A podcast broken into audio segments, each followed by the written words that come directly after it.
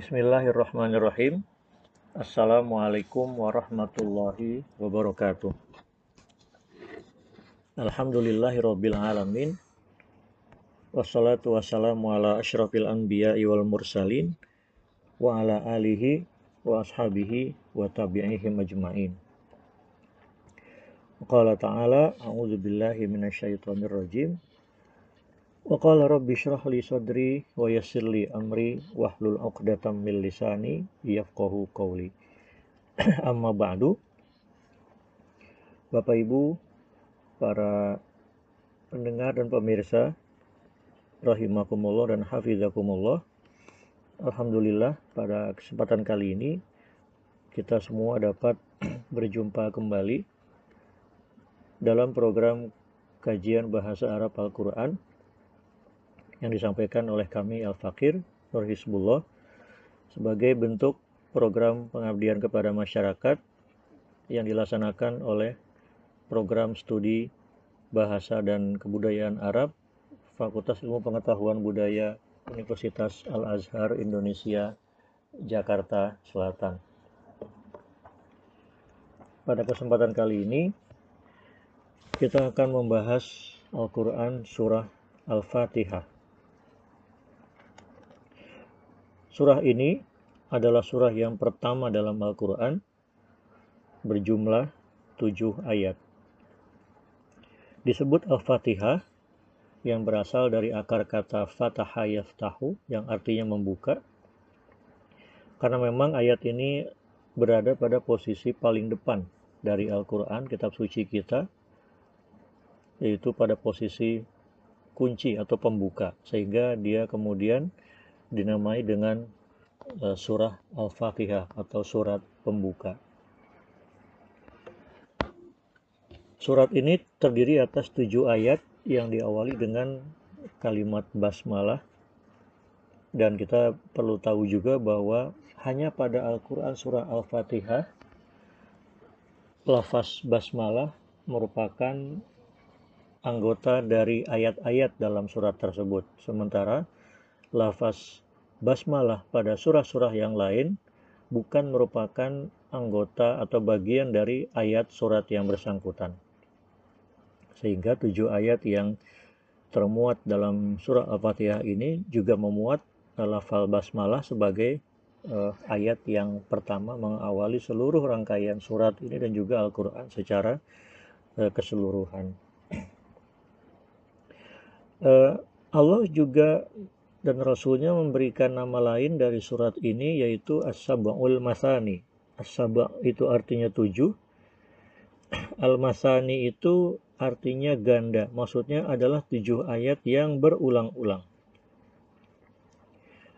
Para penafsir memahami makna dari As-Sab'ul Masani antara lain adalah tujuh ayat yang dibaca berulang-ulang di antaranya di dalam sholat fardu atau lima waktu serta sholat-sholat sunnah yang lainnya. Ada juga yang memahami bahwa uh, Al-Fatihah ini disebut tujuh ayat yang berulang karena sering diucapkan dan dibacakan oleh umat Islam dalam banyak kesempatan tidak hanya sholat. Namun pendapat yang rojih mengatakan bahwa Asabul Masani kembali kepada makna pengulangan ayat-ayat dari Al-Quran Surah Al-Fatihah ini pada sholat lima waktu yang memang e, dilaksanakan oleh umat Islam secara terus-menerus sepanjang hayat mereka berulang-ulang. Para pemirsa sekalian, rahimakumullah wa hafizakumullah, ayat Al-Fatihah ini diawali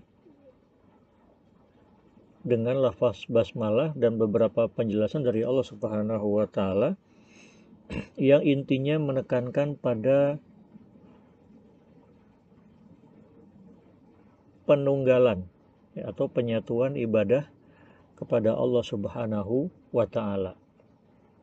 Dan ini merupakan inti dari atau substansi dari akidah Islam agama kita semua.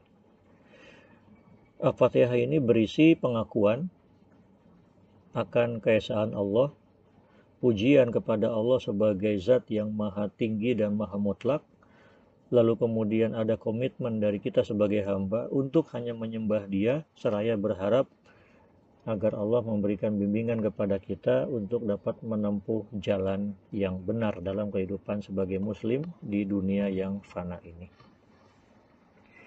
Baik, untuk mengawali bahasan kita, mari kita membaca serta menyimak uh, surah Al-Fatihah ini dari ayat 1 sampai ke 7. A'udzu billahi minasyaitonir rajim. Bismillahirrahmanirrahim. Alhamdulillahi rabbil alamin. Ar-Rahmanir-Rahim. Maliki yaumiddin. Iyyaka na'budu wa iyyaka nasta'in. Ihdinas siratal mustaqim. Siratal ladzina an'amta 'alaihim ghairil maghdubi 'alaihim waladdallin. Amin. Sadaqallahul rasulul karim wa nahnu ala dzalika minasyahidin. Subhanakallahumma wa bihamdika nashhadu an la ilaha illa anta nastaghfiruka wa natubu ilaik. Baik para pemirsa sekalian rahimakumullah wa hafizakumullah. Ayat pertama surah Al-Fatihah ini adalah lafal yang kita kenal dengan basmalah. Bismillahirrahmanirrahim. Dalam beberapa penafsiran, ayat ini ditempatkan di awal sebagai upaya untuk mendidik kita umat Islam berkomitmen kepada Allah Subhanahu wa taala untuk memulai membaca Al-Qur'an dan membaca atau memulai uh, semua perbuatan dengan menyebut nama Allah. Khususnya dalam membaca Al-Qur'an dan menyebut basmalah ini dapat dimaknai bahwa kita membaca Al-Quran ini dengan memohon pertolongan kepada Allah serta memohon berkah dengan menyebut namanya yang maha tinggi itu. Dalam ayat basmalah ini ada tiga asma Allah yang termuat di dalamnya. Yang pertama nama Allah itu sendiri, zat yang paling berhak untuk disembah dan diibadahi oleh kita umat Islam. Dan dengan demikian Allah memposisikan dirinya sebagai yang paling utama atau sebagai poros dalam kehidupan umat manusia dan kaum muslimin terutama. Yang kedua ada asma Allah yang lain yaitu Ar-Rahman. Secara leksikal makna ayat ini adalah zat yang maha memiliki rahmat yang sangat luas. Yang rahmatnya mencakup semua makhluk di alam semesta ini. Dan bahkan mencakup semua manusia, tidak terkecuali mereka yang tidak beriman sekalipun. Dan berikutnya adalah asma Allah yang lain yaitu Ar-Rahim. Yang dalam banyak penafsiran dimaknai dengan uh, lingkup yang lebih khusus yaitu zat yang maha memiliki rahmat yang berkelanjutan dan rahmat itu dihususkannya kepada hamba-hambanya yang beriman saja. Dengan demikian, dimensi makna Ar-Rahman Ar-Rahim ini mencakup dimensi yang sangat luas serta sangat khusus, yaitu Rahman, Allah memberikan rahmat kepada seluruh alam semesta dan juga termasuk kepada hamba-hamba yang tidak beriman dan Ar-Rahim memiliki makna di dalam lingkup yang khusus yaitu Allah Maha memberi rahmat kepada hamba-hambanya yang beriman saja. Dalam bahasa Indonesia, dua kata ini diterjemahkan dengan Ar-Rahman, Maha Pengasih, dan Ar-Rahim, Maha Penyayang. Namun keduanya berasal dari akar yang sama yaitu rahima yarhamu dan nomina verbalnya adalah rahmat.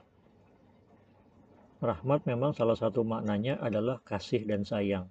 kasih adalah pemberian, sayang adalah rasa emosional yang ditunjukkan oleh satu pihak kepada pihak lain bahwa dia betul-betul memberikan perhatian dan pengasuhan ya kepada orang-orang yang disayanginya. Itu dimensi makna dari Ar-Rahman Ar-Rahim. Ayat berikutnya, ayat kedua, berisi kalimat yang kita suka sebut dengan uh, Alhamdulillah, yaitu Alhamdulillahirabbil alamin yang berisi alhamdu atau pujian yang mutlak hanya dikhususkan dan diarahkan kepada Allah Subhanahu wa taala sebagai zat yang memiliki wewenang atau otoritas sebagai Rob sebagai yang menciptakan yang mengatur yang mengelola yang memberi rizki menentukan takdir dan segala hal yang berkenaan dengan nasib semua makhluk yang ada di alam semesta ini termasuk juga manusia. Oleh karena Allah memiliki segalanya, maka pantaslah jika Allah menisbahkan alhamdu atau pujian itu hanya miliknya semata-mata. Alhamdulillahi Rabbil Alamin. Karena memang secara hakiki tidak ada pihak di dunia ini yang berhak menerima pujian setinggi-tingginya kecuali Allah Subhanahu wa taala. Sementara al-alamin adalah jamak dari al-alam yang dimaksudkan dengan al-alamin di sini adalah semua makhluk di dunia ini selain daripada Allah Subhanahu wa taala sebagai uh, pencipta mereka semuanya.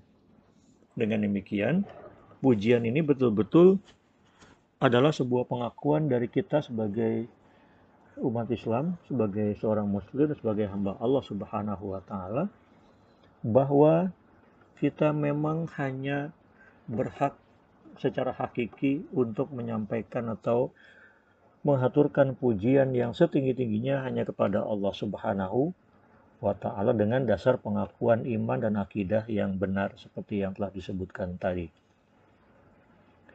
Berikutnya, ayat ketiga, itu bermakna pengulangan atau penegasan ya, terhadap uh, sifat Allah yang telah disebutkan sebelumnya dengan keterangan Rabbil Alamin. Dijelaskan kembali Ar-Rahman Ar-Rahim, sebagian penafsir maknai bahwa pengulangan-pengulangan dalam Al-Quran secara umum bermakna penegasan.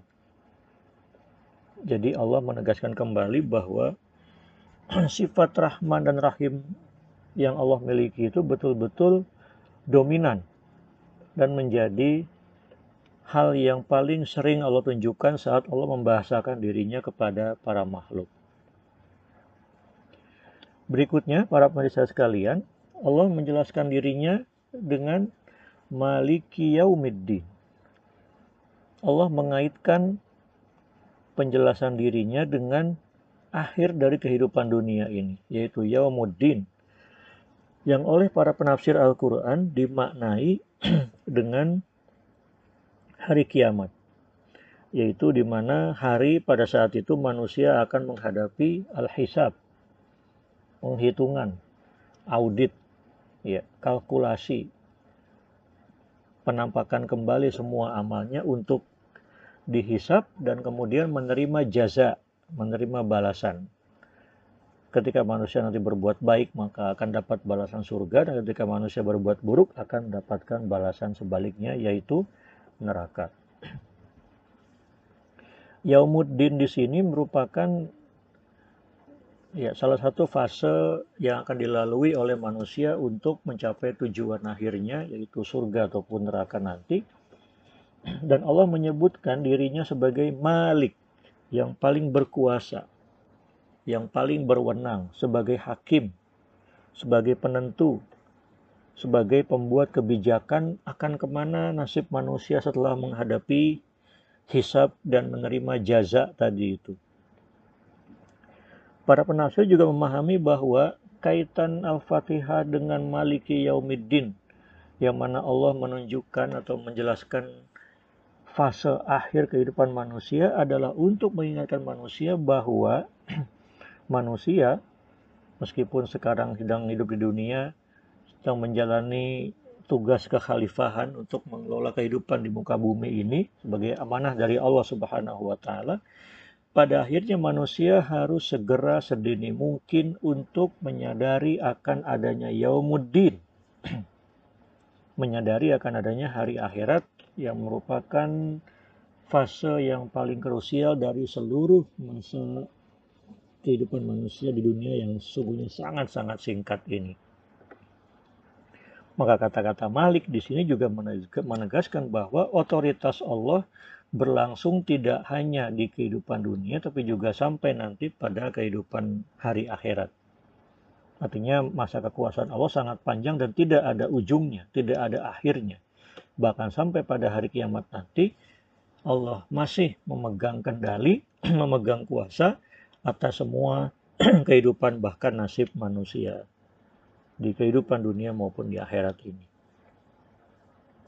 Itu penegasan yang Allah berikan pada tiga ayat, uh, pada empat ayat pertama dari Al-Quran surah Al-Fatihah ini, yang menegaskan tentang peran Allah dalam kehidupan manusia, mulai dari kehidupan dunia sampai kehidupan akhirat, tempat kembali kita semua nanti, insya Allah. Para pemirsa sekalian, ayat kelima, Allah mengajari kita sebuah kalimat pengakuan yang sangat luar biasa. Yang harus kita ucapkan dan bacakan setulus-tulusnya, sesering-seringnya. Iya karena budu wa iya karena stain. Secara sintaksis, ayat ini sebetulnya mengandung unsur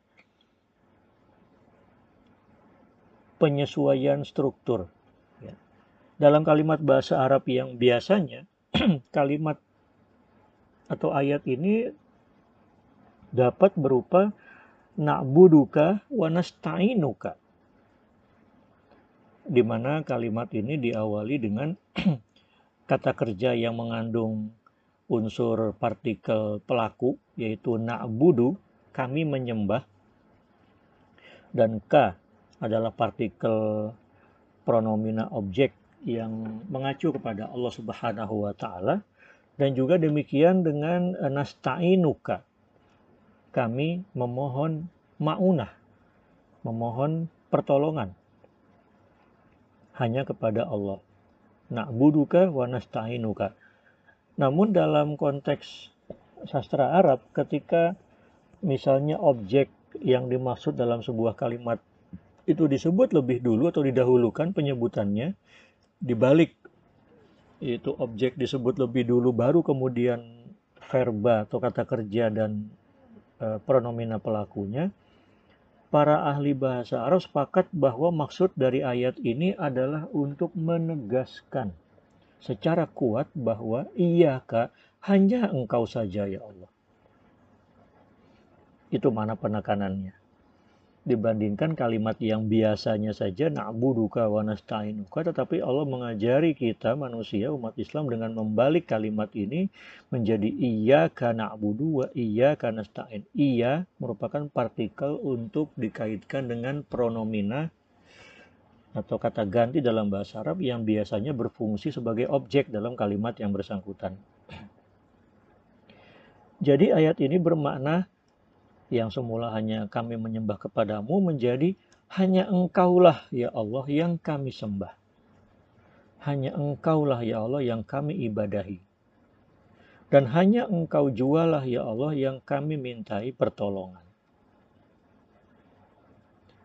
Jika seorang muslim sholat dan membaca ayat ini berarti semestinya di luar sholat dia betul-betul tidak punya ketergantungan atau pengharapan kepada selain Allah Subhanahu wa taala karena dia di sholatnya tadi sudah berikrar bahwa hanya Allah yang dia sembah dan hanya Allah jua yang dia mintai pertolongan.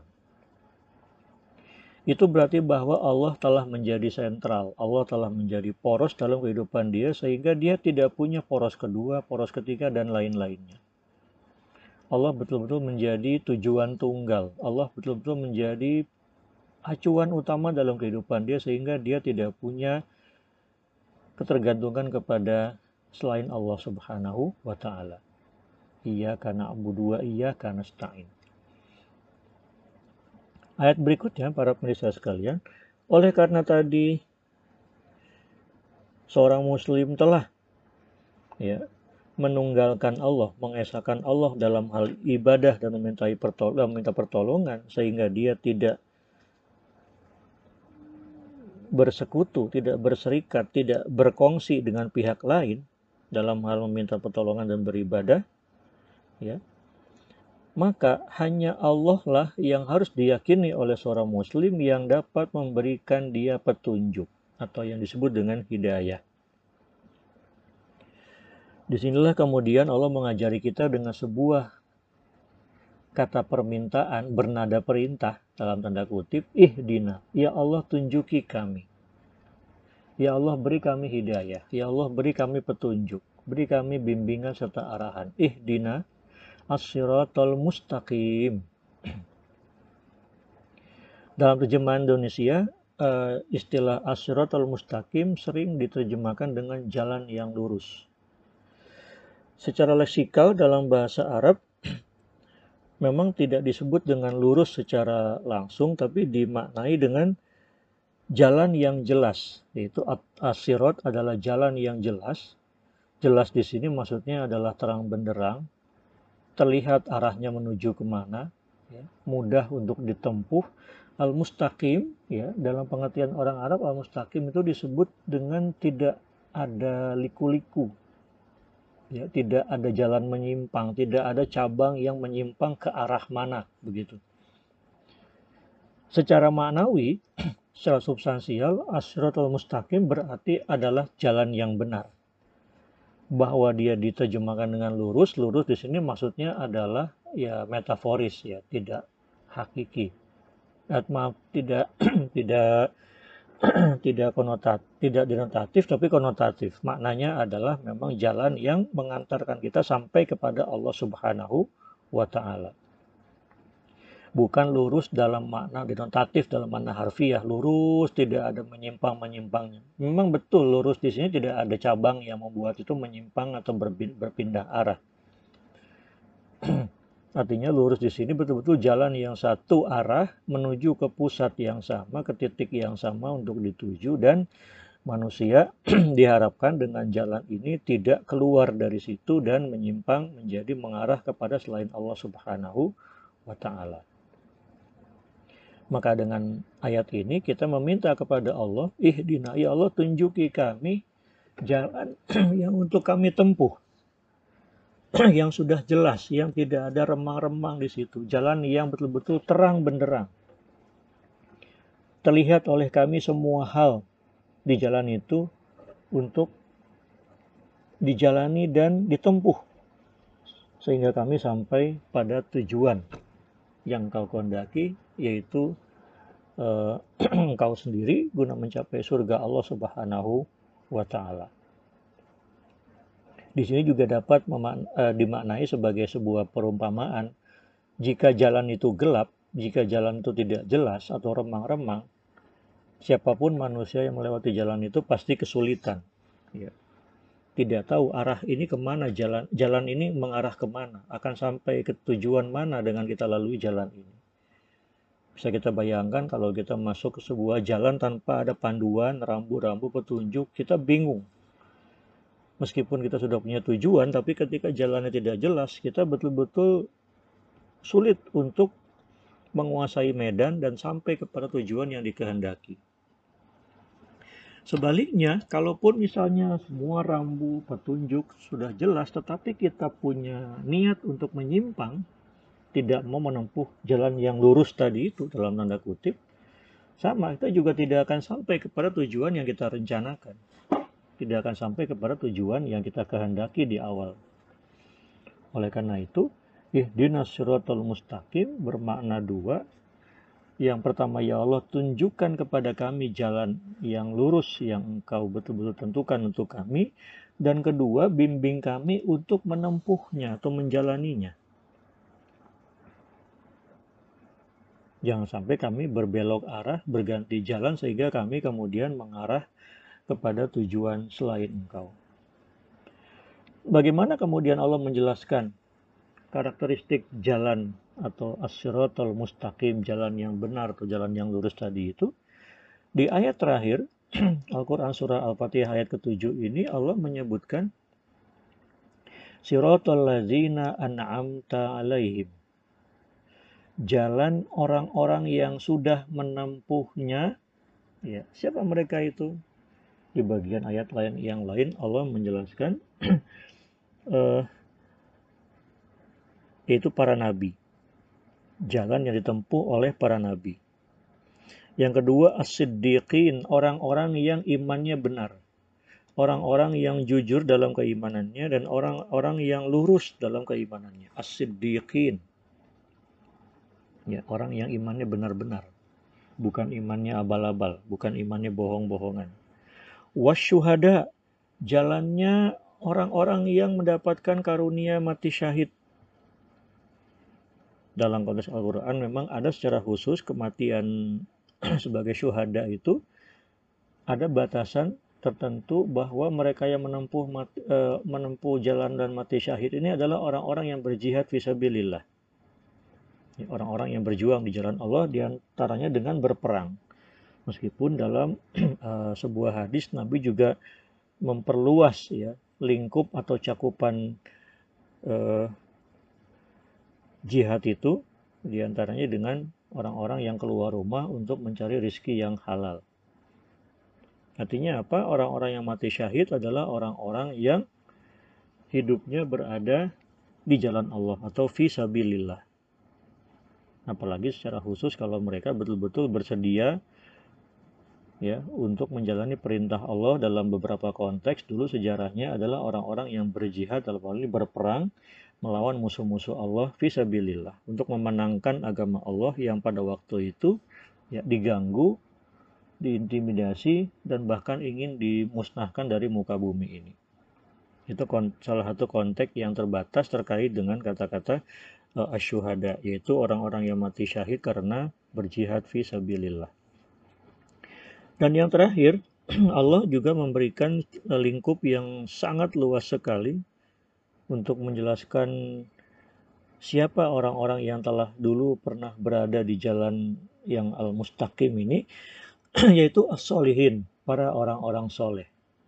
Orang-orang yang baik, orang-orang yang berbuat atau menjalani semua ajaran agama Allah dengan lurus dan tulus serta ikhlas.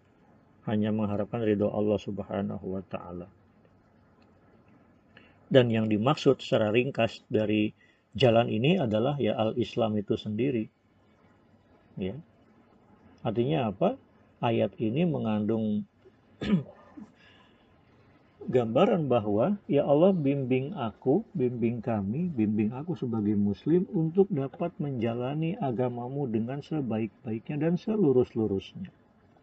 Sebagaimana dulu jalan ini, agama ini pernah ditempuh, dilakukan, diamalkan oleh allazina an'amta alaihim, orang-orang yang telah engkau beri nikmat ya Allah. Siapa mereka? Para nabi, para siddiqin, orang-orang yang jujur dan benar dalam imannya, wasyuhada orang-orang yang telah mati syahid karena berjuang dan berjihad di jalan Allah serta menjalankan semua ajaran Allah dengan sebaik-baiknya dan as-solehin orang-orang yang baik, orang-orang yang soleh.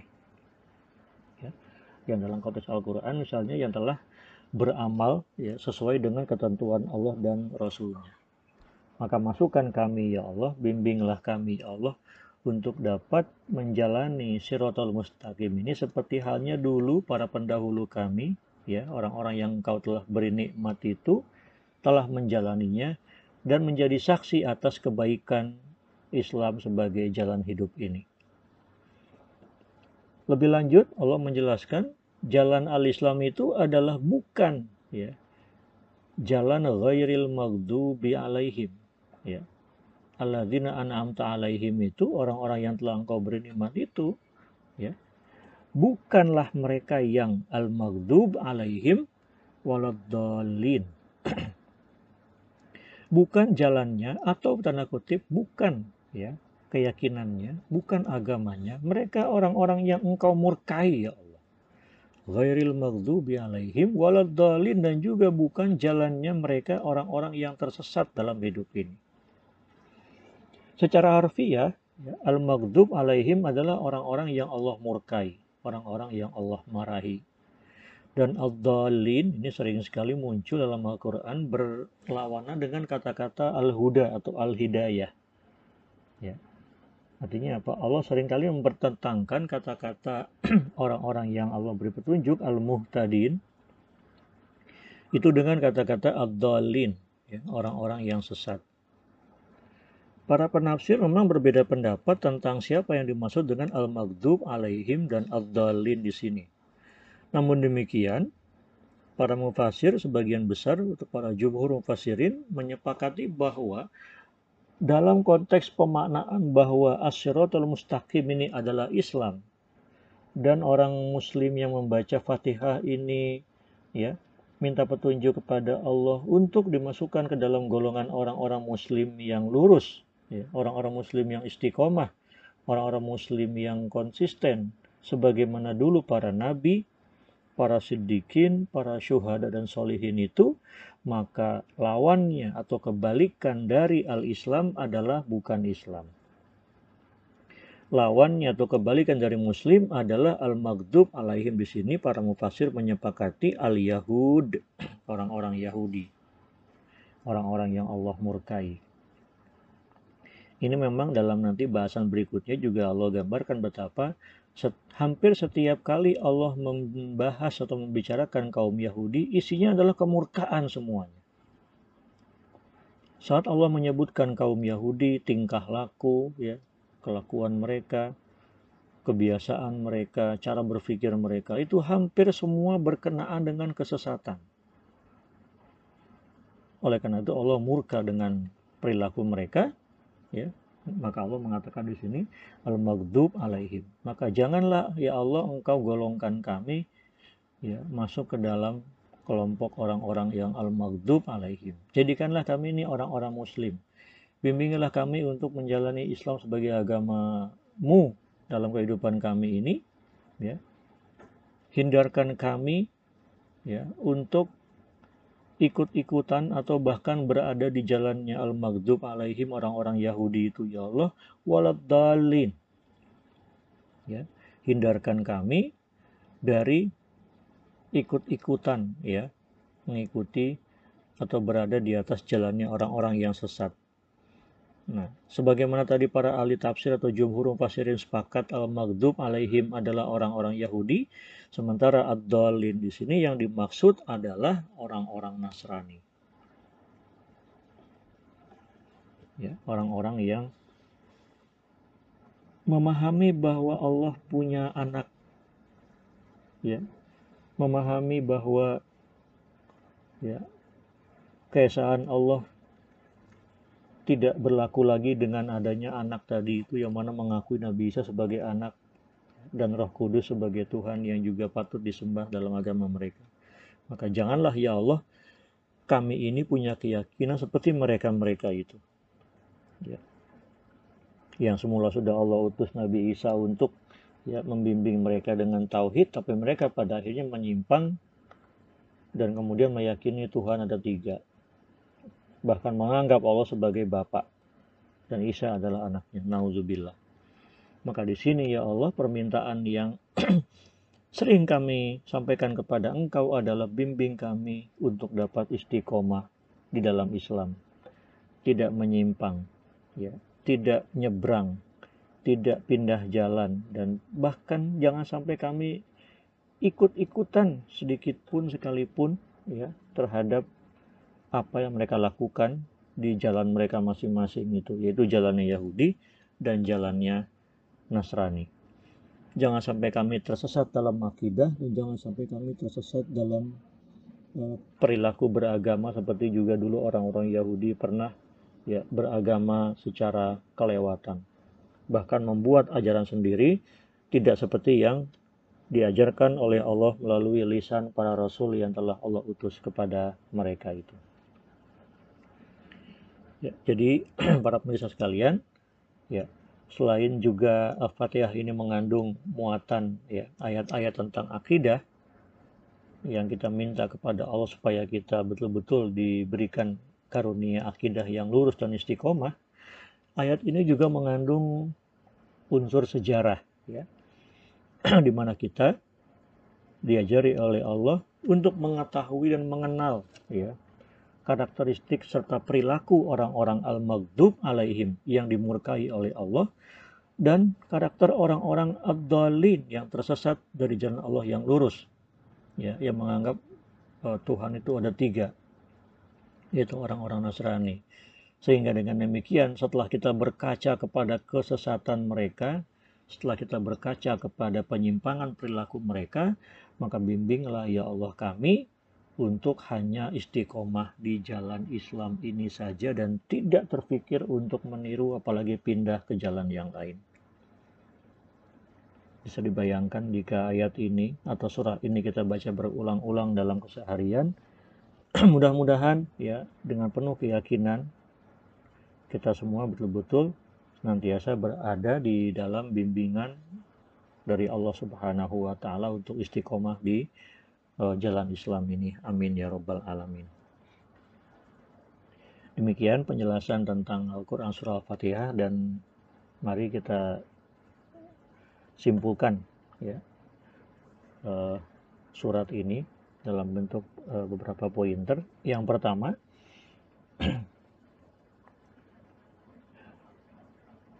melalui Al-Fatihah ini Allah menegaskan bahwa dirinya adalah poros dirinya adalah tujuan dan dirinya adalah acuan dalam kehidupan manusia. Karena memang Allah punya otoritas yang tidak terbatas dalam kehidupan manusia, mulai dari manusia bermula hidupnya di akhirat di alam ruh, lalu turun ke dunia menjalani tugas kekhalifahan, ya, dan nanti sampai kepada manusia kembali ke hari akhirat menghadap Allah dan menerima balasan atas segala perbuatan manusia selama hidup di dunia sebelumnya. Poin kedua, Allah mengajari kita semua untuk hanya kepadanya menyembah dan kepadanya jualah manusia meminta pertolongan. Sebagai konsekuensi dari ya keesaan Allah sebagai Rob yang mencipta, mengatur, menguasai, sampai mengembalikan kehidupan manusia ke akhirat kelak. Poin ketiga, dengan pengakuan atas kemahakuasaan Allah dan pengakuan hanya kepada Allah kita menyembah dan minta tolong, ya, maka sewajarnya pada poin ketiga ini Allah mengajari kita untuk hanya meminta petunjuk kepada Allah semata-mata untuk dapat istiqomah menjalani jalan Islam yang lurus ini. Sehingga jangan sampai kita menyimpang ya. Berpindah jalan menempuh jalannya orang-orang Yahudi yang Allah murkai ataupun menempuh jalannya orang-orang Nasrani yang sesat itu sehingga kita dalam jalan Islam ini ya, bisa mengikuti langkah-langkah yang telah ditempuh oleh para pendahulu kita yang Allah beri nikmat dalam kehidupan mereka, nikmat Islam. Siapa mereka? Yaitu para nabi, para sidikin, ya, orang-orang yang jujur dan benar dalam Islamnya, dalam beragamanya, wasyuhada, orang-orang yang Allah karuniakan mati syahid karena rela dan ikhlas ya berjuang fisabilillah wasolehin dan orang-orang soleh yang mengamalkan semua ajaran Allah dengan pemahaman yang baik dengan amalan yang benar ya sesuai dengan petunjuk dari Allah dan Rasulnya. Demikian kira-kira tiga poin utama ringkasan dari bahasan surah Al-Fatihah pada pertemuan kali ini. Semoga dapat memberikan manfaat dan pencerahan kepada kita semua serta menjadi uh, pintu pembuka datangnya hidayah dari Allah kepada kita agar dapat kita tempuh jalan Allah ini dengan lurus penuh istiqomah sampai kita nanti tiba di penghujung kehidupan kita di akhirat untuk mendapatkan balasan dari Allah yang baik. Amin. Ya robbal alamin. Demikian kajian dan bahasan kita pada kesempatan kali ini. Terdapat uh, melanjutkan kembali di lain waktu insya Allah untuk masuk ke uh, Al-Baqarah dan pada surat-surat yang berikutnya lagi. Amin ya rabbal alamin. Terima kasih walafu minkum. Alamin. Subhanakallahumma wa bihamdika nashhadu an la ilaha illa anta nastaghfiruka wa natubu ilaika. Sallallahu ala Muhammadin wa ala alihi wa sahbihi wa tabi'ihi majma'in. Wassalamualaikum warahmatullahi wabarakatuh.